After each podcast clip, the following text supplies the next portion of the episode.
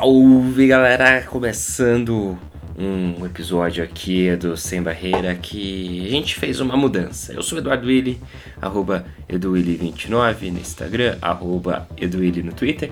E a mudança é a seguinte: como a gente fala mais do que o Homem da Cobra, é, o episódio 32 ficou chicante, né? Então, a partir de hoje, a gente vai fazer o seguinte: a gente vai postar é, toda vez que tiver um episódio novo, né? Vamos, vamos, supor, vai ter o 33, o 34 e a gente vai soltar o episódio do panorama, né? Que a gente faz aquele giro pelos campeonatos e tal. A gente vai soltar ele separado. Né? Então a gente solta ele primeiro, que vai ser uma coisa mais curta, e depois vem o episódio principal mesmo, que são os debates, né? Que é, esse é o nosso lance aqui do nosso podcast, são os debates, as discussões não é nem tanto essa coisa de cobertura de, de campeonatos, de, de placares, rodadas, essas coisas, né? Isso é uma informação a mais que a gente vai, vai assistindo, vai informando, mas o nosso lance é debater, né? O futebol feminino, questões aí relacionadas à modalidade. Então, a partir de hoje a gente vai fazer isso. Hoje foi meio improvisado, a gente decidiu depois da gravação, então por isso que eu tô fazendo essa intervenção aqui é, gravando depois nessa né, cabeça para explicar, né, que vocês vão ver que quer dizer, não sei se vocês vão reparar ou não, mas não vai talvez dê a entender que a gente já vai estar tá num papo que já estava rolando e é o que realmente aconteceu. A gente tirou a parte do, do panorama do programa é, como um todo e separamos agora para vocês. Aí na edição tentei dar uma é, mais disfarçada nisso aí. E por isso estou fazendo essa cabeça agora. E depois eu volto para fazer um encerramento no final, tá? Então vão participar hoje aqui desse papo do panorama. Eu, André Fonseca, o Henrique Guimarães, o Lipe Rocha, o Will Santos pela internet, também por depoimentos o Marcelo Murata, o Alisson Rodrigues, o Ali Show. E a Mel Caruso, nossa correspondente da Alemanha. Então, vamos lá. Olá, panorama de competições. Agora é rápido, hein, no pique. Pernambucano, haha. Alô, Pernambuco, nossa segunda maior audiência aí. Um grande beijo para vocês no coração de vocês. O Vitória, com a parceria aí com Santa Cruz, né? Ou Santa Cruz com parceria com Vitória. Hum, tá me cheirando mais Santa Cruz com essa parceria com Vitória. Foi o campeão após vencer o esporte por 2 a 1 na final que aconteceu em 8 de setembro. O Náutico venceu por 3 a 1 o Ibis na disputa de terceiro lugar e garantiu uma vaga para a Série A2 do Brasileirão. Artilharia da competição, quem levou foi a Thaís do Esporte. Então, parabéns ao Vitória Santa Cruz aí pelo título pernambucano. Campeonato Paulista, hoje a gente teve o primeiro jogo da semifinal aí, o São Paulo venceu por 3 a 2 o Santos no jogo de idas e vindas aí. Lipe e André estiveram no jogo aí que acabou 3 a 2 Rapidamente aí, como que foi? Bom, foi um puta. Um, pô, já falei palavrão. Foi um baita jogo. e. Foi bem. É, escapa. Foi, é, escapa um palavrão de vez em quando aí, né? O ambiente com crianças aqui, palavrão. Ambiente com crianças, palavrão acontecem com mais frequência que vocês imaginam. Mas enfim. É. Foi um baita jogo, o São Paulo começou bem, marcando bem em cima, dando a marcação pressão do São Paulo, teve é, dificultou muito a saída de bola do Santos. São Paulo fez 1 a 0 com a Valéria, recuou depois que fez o gol. O Santos perdeu uma, uma chance incrível com a Kathleen, que foi para mim a melhor jogadora do jogo até uns 30 minutos no segundo tempo quando ela foi substituída. Teve um pênalti depois de uma saída errada da Bruna, que jogou muito mal hoje. O Santos empatou depois é, que a Sorry James chutou o pênalti na trave e a Kathleen pegou o rebote. No segundo tempo, o jogo foi mais amarrado, até lá uns 25 minutos. O Santos é, fez um gol de cabeça ali com a Gláucia num escanteio. E aí o São Paulo foi para cima desesperadamente. A Ari fez um golaço no final do jogo, já lá pros, pros 40 minutos do segundo tempo. A Ari que não estava jogando bem até então, estava muito sumida do jogo. A Ari fez o gol ali com 40 minutos e o São Paulo fez outro gol com a Valéria lá para 44 e 45. O São Paulo venceu de 3 a 2 é, Jogou melhor que o Santos para mim. A Valéria joga muita, mas muita bola.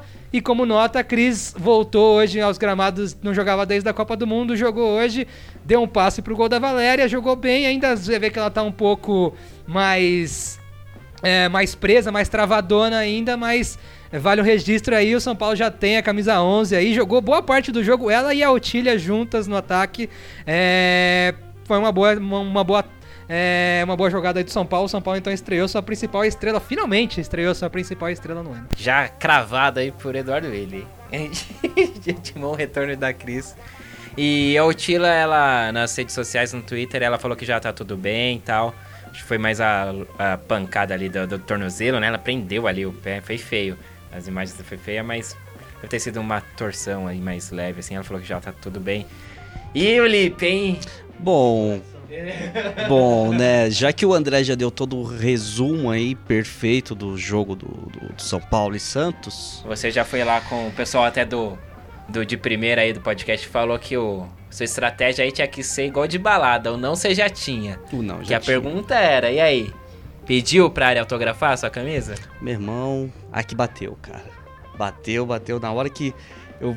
Beleza, o São Paulo ganhou, já tava tipo eufórico ali, tipo, ah, ok. Porque eu tava pensando, se o São Paulo perdesse, nem vou lá, porque a cabeça não vai estar tá pensando, ah, vai estar tá ah, um já, já, já desculpa. Eu já tava com minha desculpa formada já. Quando tava 2x1 um pro Santos, ok. Falei, ó oh, bem, tá bom. Tá bom, não preciso, tá de boa, posso ir embora. De repente veio a vitória, a Ari fez o gol do empate, digamos de passagem, um belo gol ainda por sinal, com assistência da Cris. E. E aí ocorreu a vitória do São Paulo. Beleza. Já começou o coração palpitar, porque eu tava vendo os minutos acabando, não ia ter um empate do Santos, então, tipo, ok, vamos lá então. Cheguei na grade, vi a Ari ali. Colou na grade, Colei na grade, olhei ali, eu falei, chamei Ari uma vez, Ari duas vezes, falei, sem barreira, ela olhou, ai, Lipe. e eu, tipo, olha, se eu falei sem barreira, lembra de mim. Aí eu já cheguei. Amigos. Aqui. Oi? Amigos. Mais, mais que amigos. É, amigos, é, amigos. Ah, best friends agora, best friends. Já aproveitei, tipo, ah, já que eu consegui falar e minhas pernas não bambearam tanto.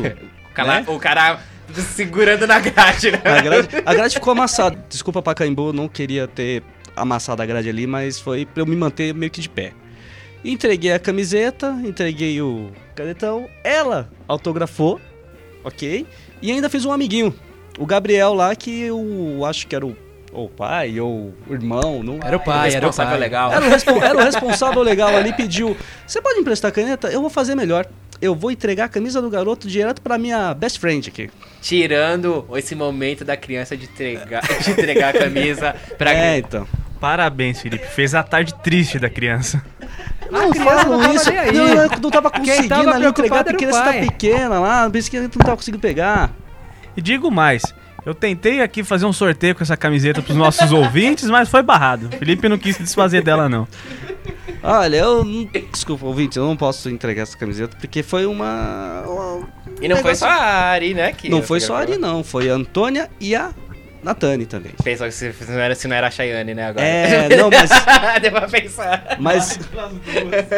É, mas é que a Ari já contou uma forma de a gente reconhecer quem é quem aí. Que Só que. No próximo. No pro... é isso aí, Willi. É isso aí, Willi. Mas é isso aí. Consegui. Me deram essa missão de conseguir esse autógrafo. Fiquei emocionado, fiquei sim. Tem imagens disso, tem vídeo. Tem, podem ir lá no nosso Twitter, no Instagram. Confiram lá no Twitter, vocês vão ver minha cara de bolacha com um sorriso enorme, parecendo um traquinas. Mas vamos que vamos. Patrocina nós, Traquina. Ô, Edu. Oi. Vai tomar... Rapidinho, só uma última, uma última. Prometo que é uma última sobre o jogo. Só uma, uma sugestão aí pra Federação Paulista, pro próximo jogo que eu for com o Lipe, botar um pouquinho mais de intervalo porque existe uma necessidade de comer no intervalo do jogo que nunca dura só 15 minutos. então, se a Federação Paulista puder botar uns 20 minutinhos aí de intervalo, vai facilitar bastante a nossa vida. Muito obrigado aí pela, pelo espaço. Imagina, espaço aberto aqui sem barreira. O Corinthians joga com a Ferroviária, né? No, no, outro jogo da semifinal. Então esse foi o primeiro jogo aí entre Santos e São Paulo. Na verdade, São Paulo e Santos aí. O mando do São Paulo no, no Pacaembu. A volta vai ser no Pacaembu também, o mando do Santos. É, no dia 25, deixa eu só... Não, dia 21, perdão. Dia 21 no Pacaembu, vai ser um sábado também, 11 horas da manhã. O, a, o do outro lado das semifinais, então a gente vai ter Ferroviária contra o Corinthians na, no dia 18, né? Se você tá ouvindo antes, então vai ser ainda no dia 18. É uma quarta-feira, às 3 horas da tarde, hein? Horário bom, hein? Pro trabalhador ir lá conferir. E o jogo da volta será no dia 25 do 9, às 3 horas também. Também um dia de semana. Ferroviária e Corinthians. Paulista, semifinais, ok. Campeonato Gaúcho, seis times classificam quatro para a semifinal. É, não, é todo mundo junto ali, né? Todo mundo se enfrenta. No momento, o Inter lidera com 6 pontos, seguido pelo Grêmio, também com 6 pontos. O Brasil de Farroupilha está em terceiro com 3 pontos. E o Oriente também está nessa zona aí de classificação, mas não pontuou ainda. Mas pelo saldo de gols aí, de menos 9, informa aqui Henrique Guimarães. Ele está à frente do Atlântico Futebol Clube e da Associação Esportiva João Emílio, que também não pontuaram e tem saldos piores. Uh, dia 21 do 9 retoma aí o campeonato, já com um Grenal, hein? Às 3 horas da tarde no Sesc Protássio Alves. Transmissão RDC TV. Campeonato Brasileiro A1. Kinderman e Ferroviária fizeram o segundo jogo hoje da semifinal. É o primeiro jogo. Quanto que foi, minha gente? Vocês lembram? Foi 1 a 0 pro. Não, foi empate, foi 1 a 1 foi 1 a 1 Tanto que agora também empatou de novo 1 a 1 é isso? E a partida foi para as penalidades e a Ferroviária venceu por 4 a 2 Deixa eu ver se eu não estou falando groselha aqui.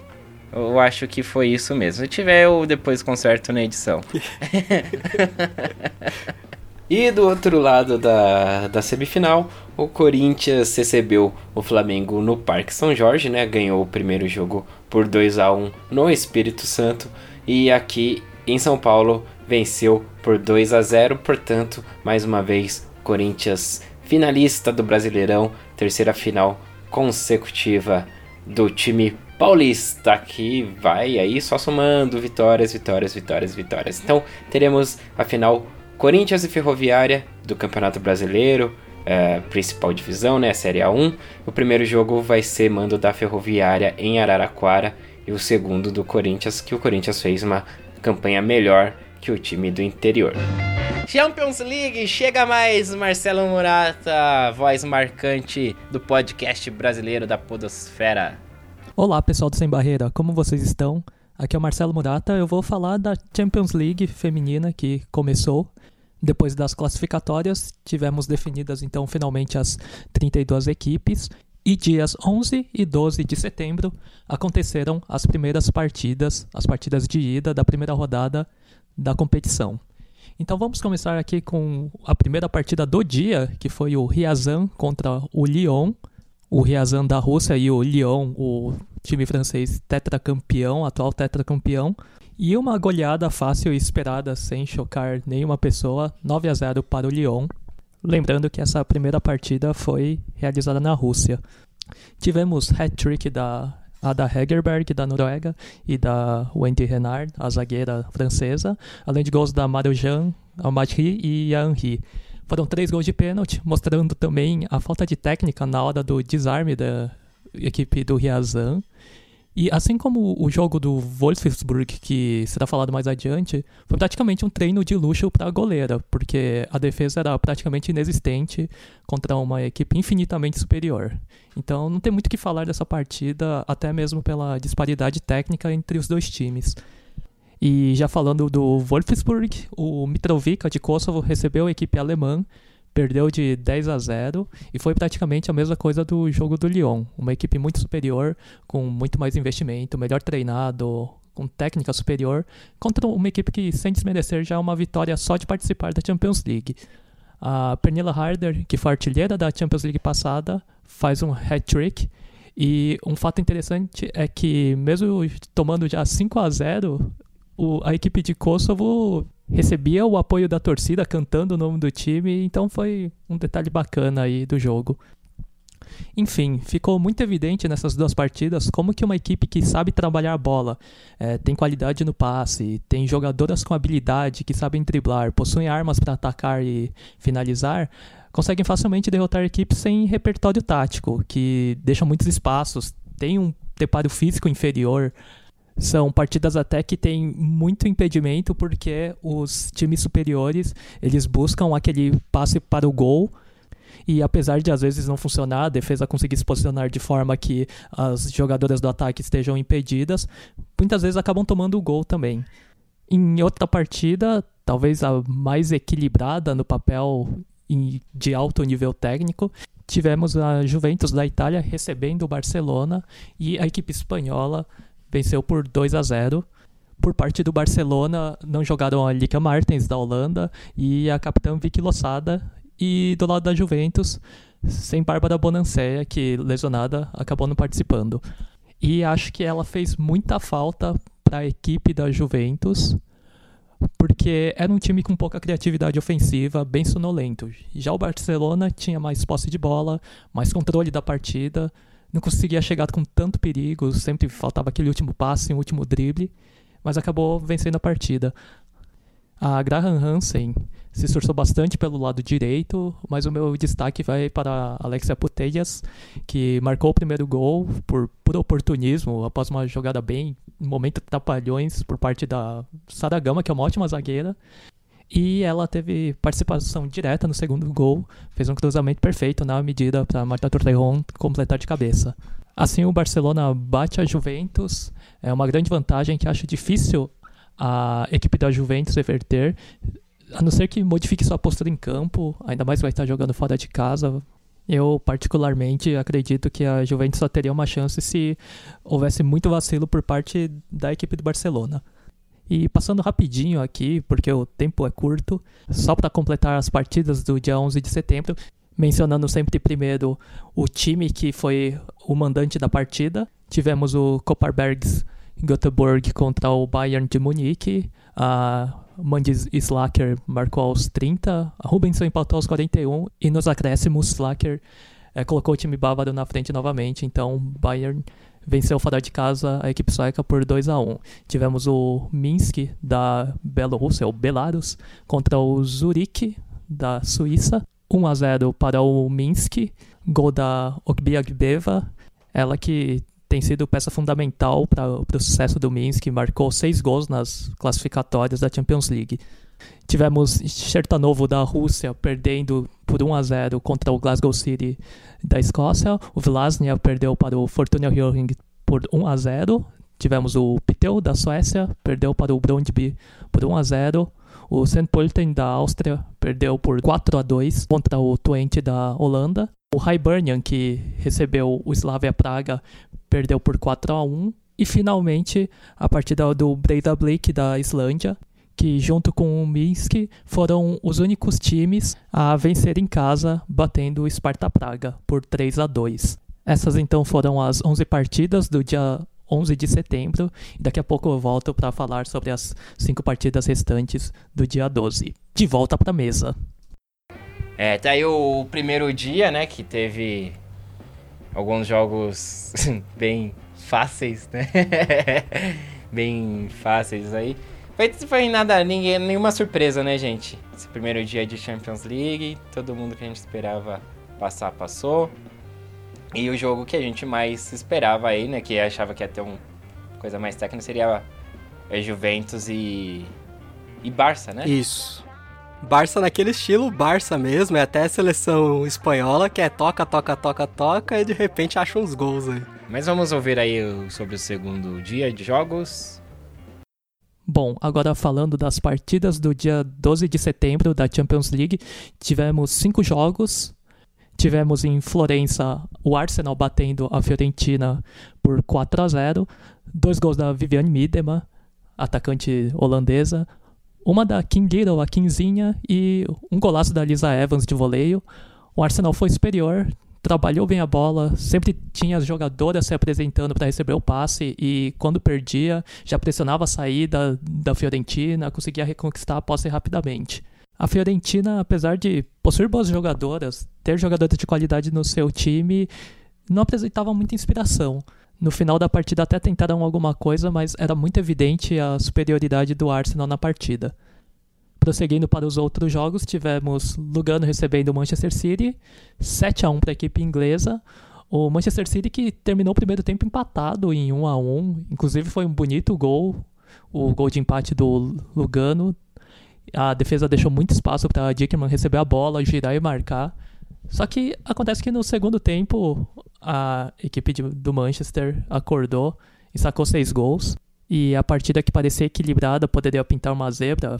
Talvez o Lugano arrancando o empate, mas não resistiu, né? O Manchester City começou a atacar e depois de um certo ponto a equipe suíça desanimou e acabou nessa goleada aí por 7 a 1. Tivemos também o Braga perdendo para o Paris Saint-Germain por 7 a 0 com um hat-trick da Marie-Antoinette Catotô, que jogou o fino da bola nessa partida, e teve também o gol da nossa Formiga. Foi cobrança de falta da Debritz, que lançou na área, a Formiga disparou entre a linha defensiva e conseguiu empurrar a bola para o fundo da rede. Eu queria até saber a visão do Will, já que ele acompanha o Braga e conhece melhor a equipe, o que ele achou do jogo. Porque para mim a gente volta pro que eu já falei, ficou evidente a diferença de qualidade dos times. O Braga não deu nenhum chute diretamente ao gol, então você nem sabia que era Endler que estava lá no gol do PSG.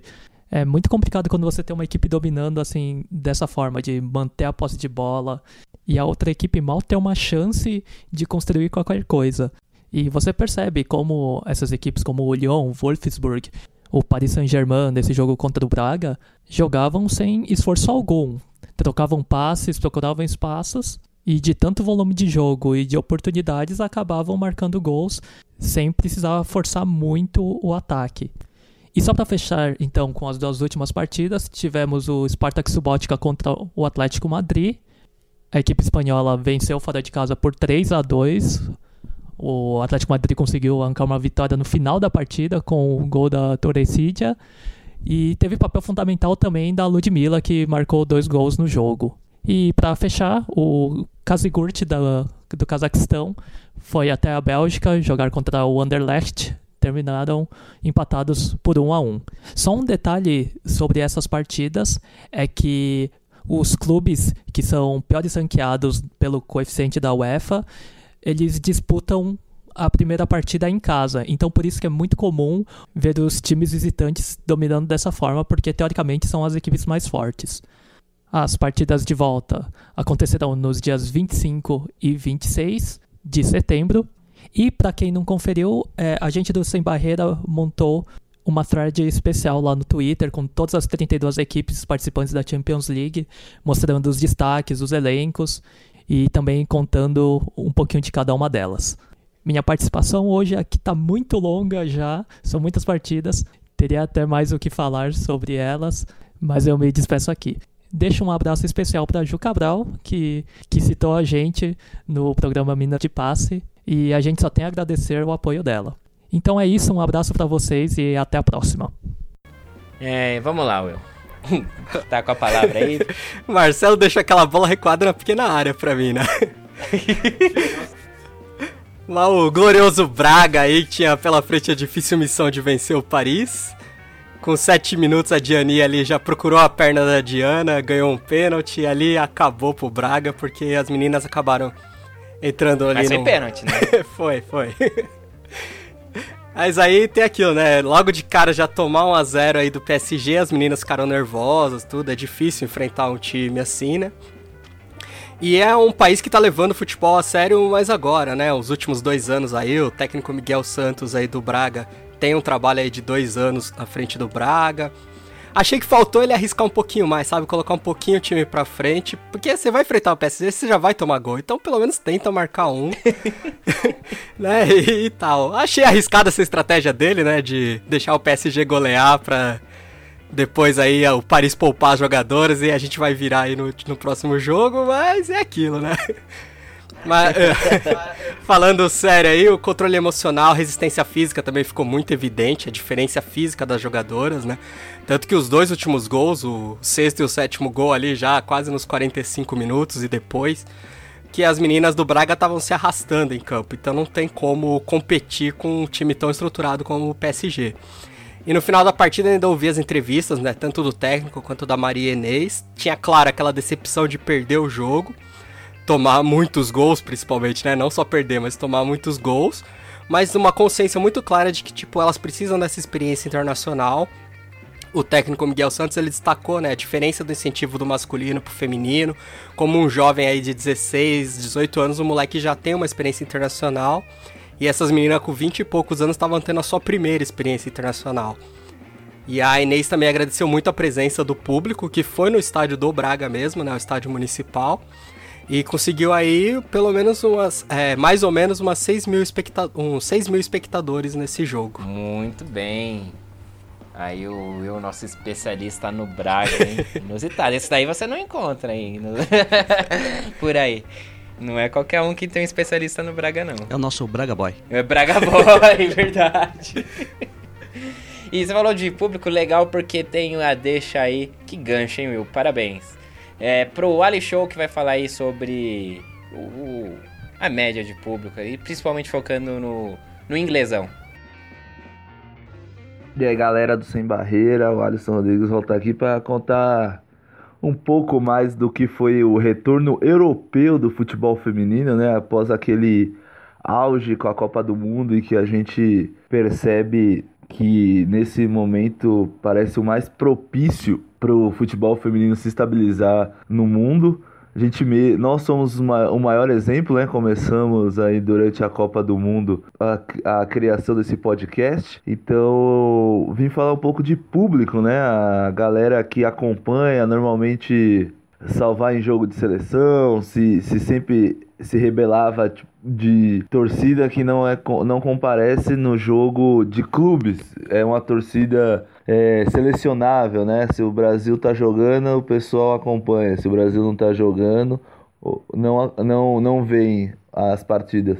Mas parece que isso se tornou águas passadas, pela, até pela forma que as pessoas e pela indagação em redes sociais, como as pessoas têm defendido e acompanhado e rebatido as pessoas preconceituosas que às vezes não acompanham e acabam alimentando muita fake news, falando de estádio vazio sem reparar que, que está vazio por certas condições de regulamento ou mesmo de atribuição da federação que organiza o jogo ou de questão de segurança e ainda faltam uns ajustes né, no Brasil necessariamente. Por ainda como ainda nós como estamos vivendo uma fase final de temporada, né? O Brasil acaba não tendo meia, meio ano com meio ano e dando uma temporada, é então não temos uma média, não conseguimos fazer uma média de, de público para custeamento ou mesmo de comparação, mas com a volta europeia a gente percebeu uma mudanças bem drásticas, né? O, por exemplo, no campeonato inglês, na Super League, a famigerada Super League, uh, nós tivemos dois públicos sensacionais logo na sua primeira rodada. O recorde anterior era um Arsenal versus Brighton, onde tinham cerca de 5 mil, cerca de 5.200 e poucas pessoas é, assistindo o jogo. Era o recorde. Nós tivemos só na primeira rodada esse recorde triturado. Tivemos quase mais de seis vezes mais no, no derby de Manchester com a vitória do City em casa sobre o United por 1 a 0. Tivemos mais de 30 mil pessoas no estádio e depois tivemos um Tottenham Chelsea, um clássico de Londres, né? O a cidade que tem mais times no país, são mais de 13 times profissionais, sem contar os amadores. Tivemos mais de 25 mil pessoas assistindo a vitória do Chelsea sobre o Tottenham por 1 a 0. E, então nós temos no, na primeira rodada nós tivemos dois públicos que seriam já são os dois melhores disparados da história do, do campeonato inglês feminino. E falando muito de público, né, nós tivemos uma média na primeira rodada de, das principais ligas da Inglaterra, que já estou falando, teve uma média de um pouco mais de 14 mil, muito pela por essas duas é, estreias, né? Por esses dois jogos da primeira rodada, que juntando deu 57 mil. Só que a média acaba caindo, é, caindo até pela forma dos outros jogos, mas também tem que levar em consideração a taxa ocupacional, né? Muitos times que disputam o campeonato inglês feminina, no caso o Liverpool, que é o time que eu torço e acabou sendo derrotado, ele manda o seu, ele jogou como visitante, então não jogou em Melwood, que é, que é a sua casa feminina, mas ainda não se sabe se eles vão programar jogos pro Anfield Road, que é o estádio mesmo do Liverpool, onde o time masculino já atua há mil anos, vamos dizer assim, né? E Arsenal jogou fora de casa contra o West Ham, então também jogou no estádio menor. E outros times também não costumam utilizar o seu estádio, não é sempre costumam utilizar o seu estádio principal. Às vezes pega a cara de treino, então acaba tendo menos pessoas. Uh, tivemos na Alemanha, o retorno da Alemanha, a média de público alemã já é um pouco mais alta, é 10 mil, cerca de 10.250 pessoas. A gente tem um público muito forte alemão, né? É uma referência na Europa. Se pegar, tirando a Europa, os Estados Unidos é a referência. Na Europa, a, a Alemanha é a referência que a Inglaterra tem acompanhado, a Espanha tenta rebuscar nesse momento. A Holanda, pouco dita, também é um campeonato muito forte. Na Holanda tivemos um, uma média de 8.850 pessoas. Essa muito pelas condições, né, de de qualidade de jogo, aquela coisa da, da fantasia do torcedor holandês que ficou apaixonado e acompanhou a seleção chegar até uma final. Tem uma jogadora que foi eleita a melhor do mundo, a Miedema, temos a Verendal. Então, uma treinadora holandesa concorrendo ao melhor, ao melhor do mundo na FIFA e também e vem, e vem de carreira na própria Holanda com times também holandeses. Na França temos o Lyon dominante e com um público muito fiel. A média só do Lyon por jogo é pouco mais de 10, 11 mil pessoas. E no campeonato, nessa primeira rodada, tivemos uma média de 9.257 pessoas. Então, para quem fala que não tínhamos público, começa a ser. É, prática social das pessoas se organizarem nos seus calendários e, e participar desses jogos estando presente. E para finalizar, né, temos o campeonato italiano de Bonacea, de Juventus, Fiorentina, Milan, grandes times. Temos uma Roma da primeira brasileira que foi para lá. A média italiana também foi muito boa, assim como a da espanhola, ficaram em torno de, de, de um pouco mais de 8 mil pessoas. Então, nós estamos criando esse hábito. Claro que a gente não terá médias extraordinárias. Nos Estados Unidos a gente tem uma média de 17 mil, mas lá é um, já está em outro patamar. O último campeonato americano teve uma média de 15.500 pessoas, cerca mais ou menos isso. Então é aquele aprimoramento que a gente vem, vem percebendo que, que, pode, que pode estar sendo muito discutido e muito discutível. Então agora é entender mais sobre esse campeonato e ver como podemos, quais ações os clubes podem fazer para cada vez mais ter seus estádios super apoiados e, e lembrados pelos seus torcedores que o futebol é sem barreira. Então podemos torcer para o meu time nas duas categorias e, e, e se tornar algo mais prático e ser lembrado o tempo todo. Tá aí o Show, na verdade ele fala público de da Europa inteira aí, né? Assim, dá um giro por vários campeonatos da Europa. O Will também, que é o nosso especialista em assuntos internacionais, pode ir. Então, lembrando também aí, complementando o Ali Show, que o Derby de Manchester, né, é, Manchester City e United, foi no Etihad Stadium, que é o estádio do City, que ele até cita, né, que quebrou o recorde. E o do Chelsea contra o Tottenham foi no Stamford Bridge.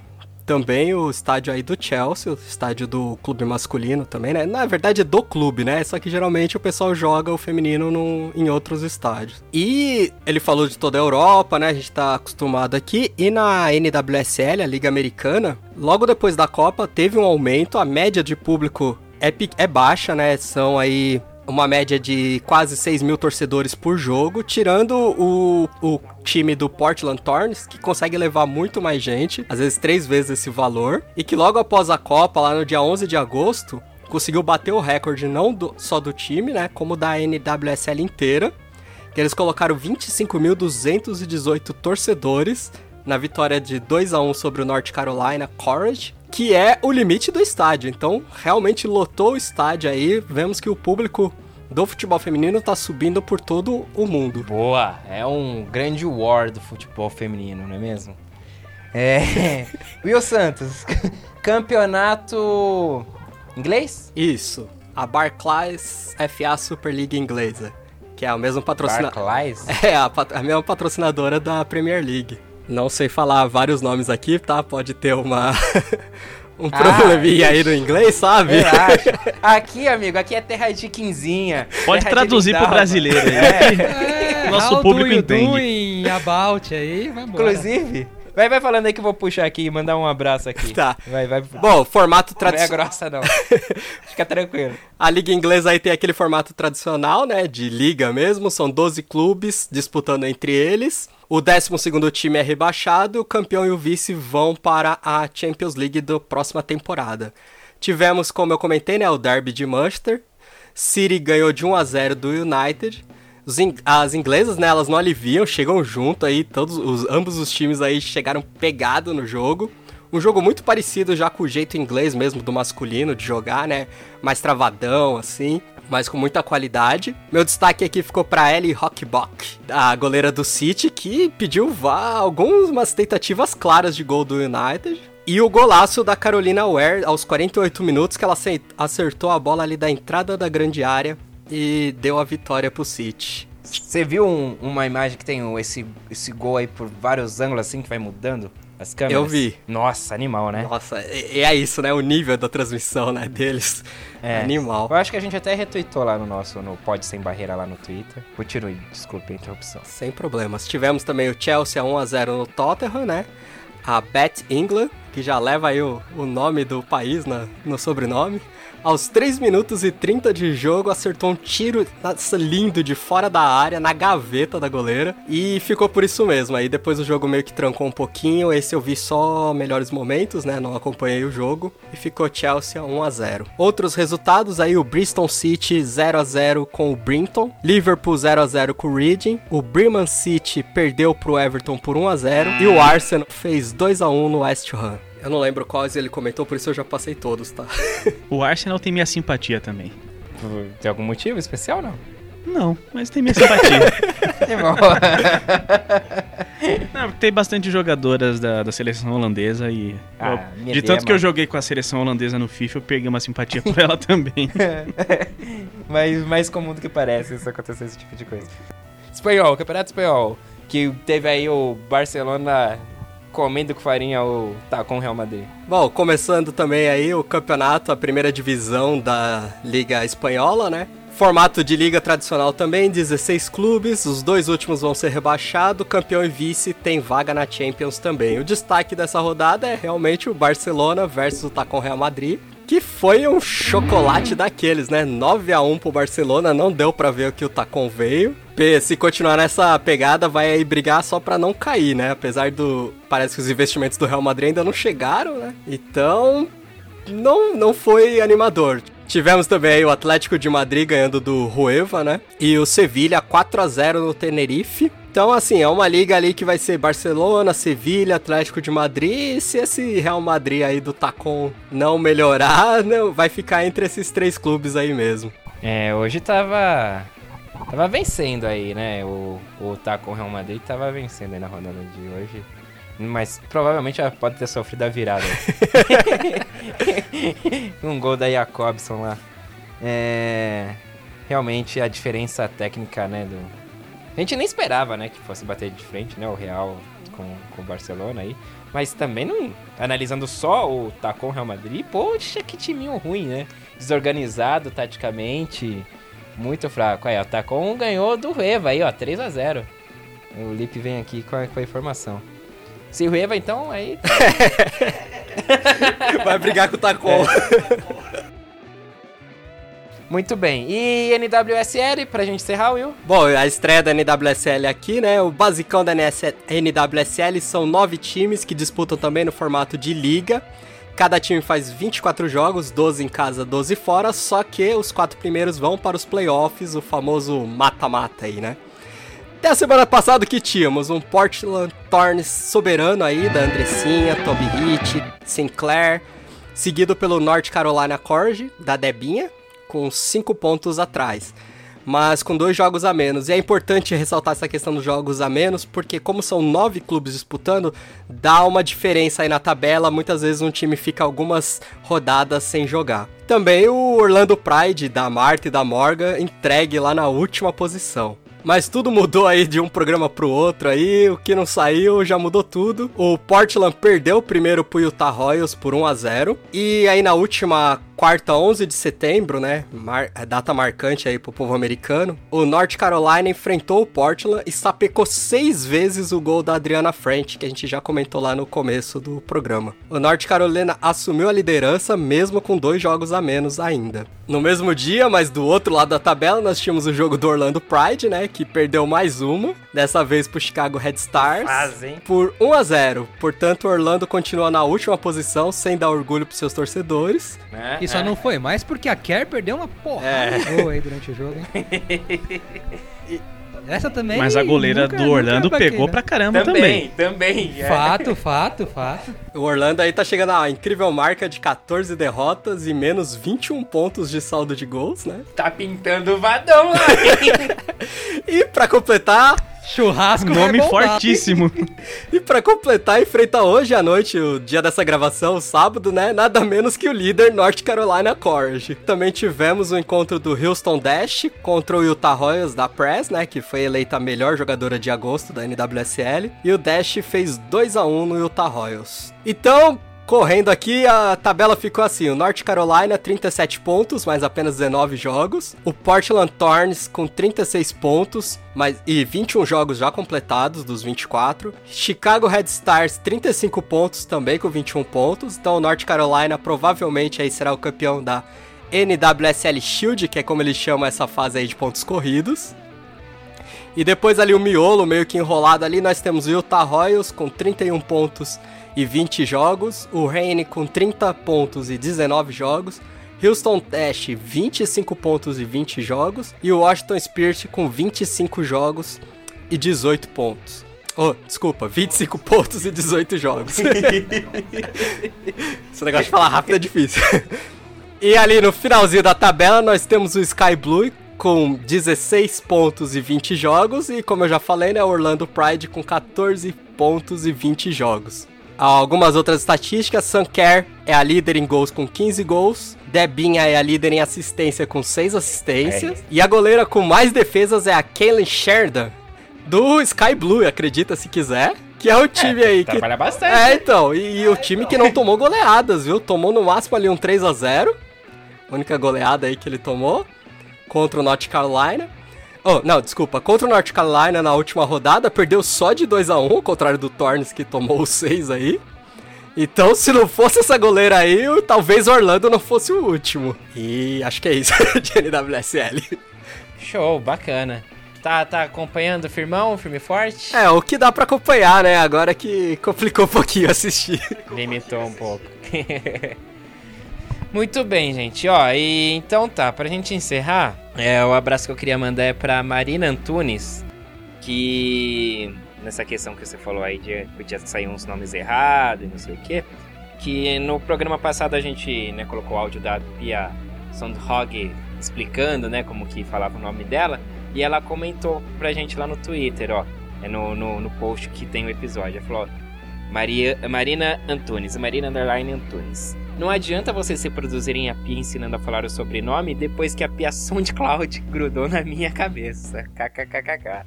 Coisa de Marcelo aí. Então é isso, aqui não tem essa, é sem barreira. Você pode. A, vo- a voz marcante acaba com a gente, né, velho?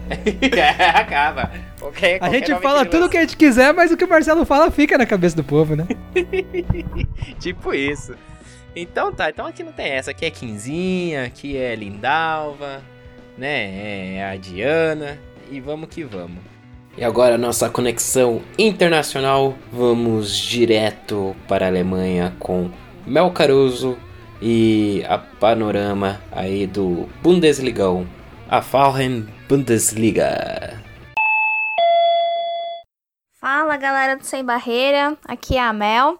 Eu espero que esteja tudo bem com vocês e é uma, um grande prazer estar aqui compartilhando mais esse momento e essa paixão que é o futebol feminino. Seguindo com o panorama do campeonato alemão, a Frauen Bundesliga, os jogos do Wolfsburg Bayern e do FFC Frankfurt acontecerão nesse domingo, no dia 15 de setembro. O Wolfsburg jogou em casa e ganhou de 3 a 0 do Hoffenheim. E tivemos aí o brilhantismo da nossa Eva Pager. Ela marcou um gol e deu assistência para os outros dois gols. O Bayern de Munique também jogou em casa, jogou contra o Bayer Leverkusen e acabou perdendo de 2 a 1. Claro que a gente não pode desmerecer o Bayer Leverkusen, mas o, se o Bayern quiser continuar na cola do Wolfsburg, ele não pode perder esse tipo de jogo em casa. Claro que o campeonato é de pontos corridos e esse deslize pode não afetar a campanha do Bayern, mas é melhor não arriscar, né?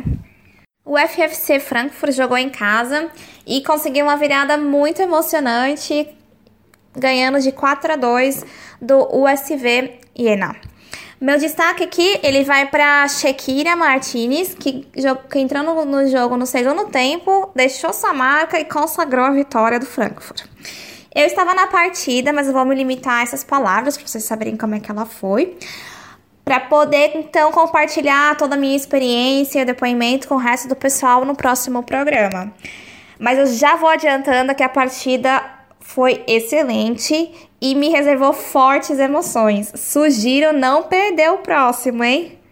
Olha, realmente esse jogo rendeu mais do que esperávamos, é, principalmente para Mel. Então não perca aí nas nossas redes, arroba pode sem barreira, mais sobre os frutos dessa ida de Mel Caruso no estádio. E no próximo programa uh, a gente vai conversar com ela sobre como foi a experiência de acompanhar um jogo da Frauen Bundesliga. Para encerrar mesmo agora, de verdade, verdadeinha. Best FIFA. Vou dar os nomes, vocês só falam aí quem que vocês acham que vai ganhar ou não, tá bom? Para ser jogo rápido, Xuxa Beleza. jogo rápido. Vamos lá. Melhor jogadora concorrendo a Morgan, concorrendo a Rapinoe e também a Lucy Bronze. Rap Henrique. Ô oh, louco, Rapinoe. É, Felipe Rocha. Rapinoe. André Fonseca. Rapinoe. Will. Rapinoe. Eu também vou de Rapinoe. E vamos ouvir o que o Alisson acha aí. Não tem como sair muito do Rapinoe, né? A Mega Rapinoe, até pela discussão atual no mundo, da intolerância, do que ela representa, não só jogando bola, mas sim as suas discussões acima de qualquer imoralidade, seja no futebol ou na vida particular e social da população. A Megan Rapinoe representa muito daquelas brigas sociais que diariamente todos debatemos e buscamos melhorar e até da parte xenofóbica, a parte étnica, então meu voto nessa temporada é Rapinoe e não tem muito o que dizer. Para quem bate de frente com um presidente como o Trump, é um exemplo para muitos de nós brasileiros de grandes estrelas que hoje não tem representatividade diante do poder. Aqui acabamos gostando do poder da nossa cultura de estar próximo ao poder vale a pena, então fecha os olhinhos enquanto Lá a Rapinoe fala aqui não. Inclusive foi jogadora que apoiou atletas de outros esportes contra o massacre contra negros. Então, Rapinoe na cabeça. Muito bem. Agora, treinadora. Tre ou treinador. Ou treinador. Vamos lá, temos o amigo do João, o Neville. Temos também a Joe Ellis. E a treinadora da Holanda, que é a Sarina Wigman. Sarina Wigman. Wigman. Lipe. Gil. André. Wigman. Will. Sarina. Sarina. Alisson. Para melhor treinador, eu vou escolher a Sarina Wigman. Já vinha de uma carreira muito vitoriosa no país com a Don Hagen, que é um time de menor expressão na Holanda. Então ela foi naquela no quesito evolução. A Jill Ellis até foi campeã com os Estados Unidos, mas não, não me agrada tanto. E o Phil Neville, um ótimo treinador, fez a Inglaterra superar qualquer expectativa aí, mas eu acho que a Sarina Wigman, até pela representatividade e, e até pelo como ela vislumbra essa seleção holandesa, essa reformulação da escola holandesa também no futebol feminino, eu apostaria nela para ser a campeã. E ah, esse, é, esse daqui é o acho que é o mais pegado de todos, hein? Melhor goleira: Endler, do Chile. Lindalva. Ô, oh, Lindalva. ah, foda-se. da Suécia.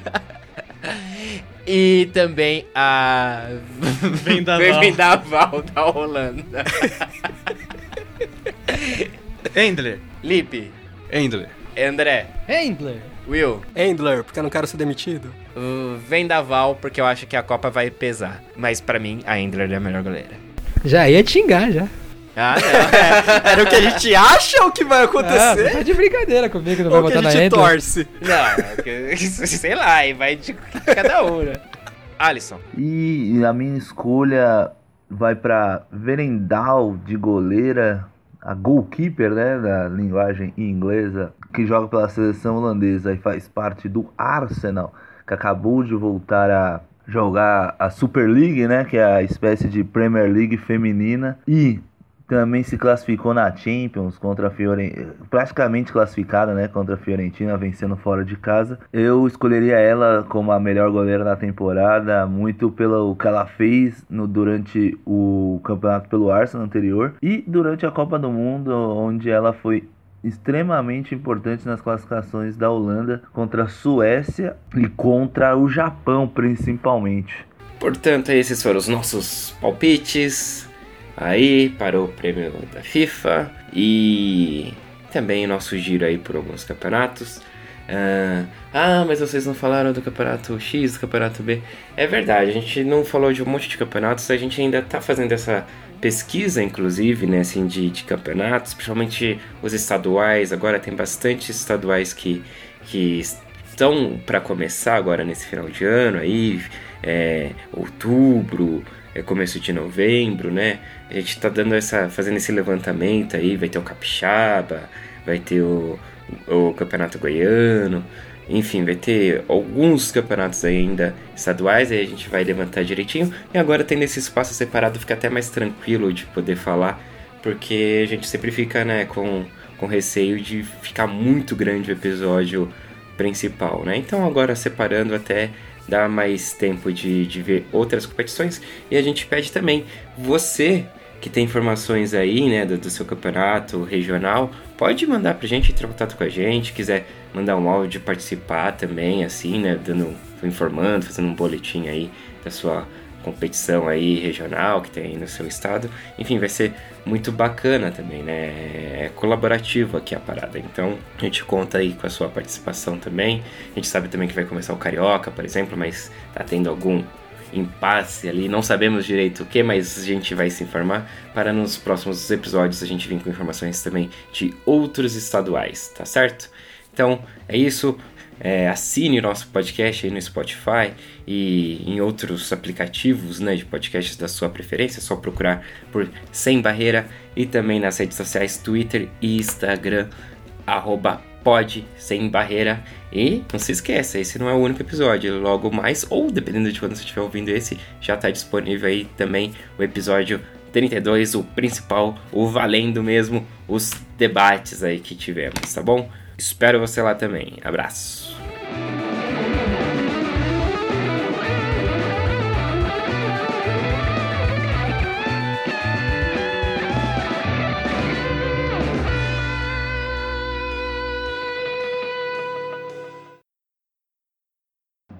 Edição de áudio Eduardo Willi. As trilhas musicais foram compostas e gravadas por Marcelo Murata.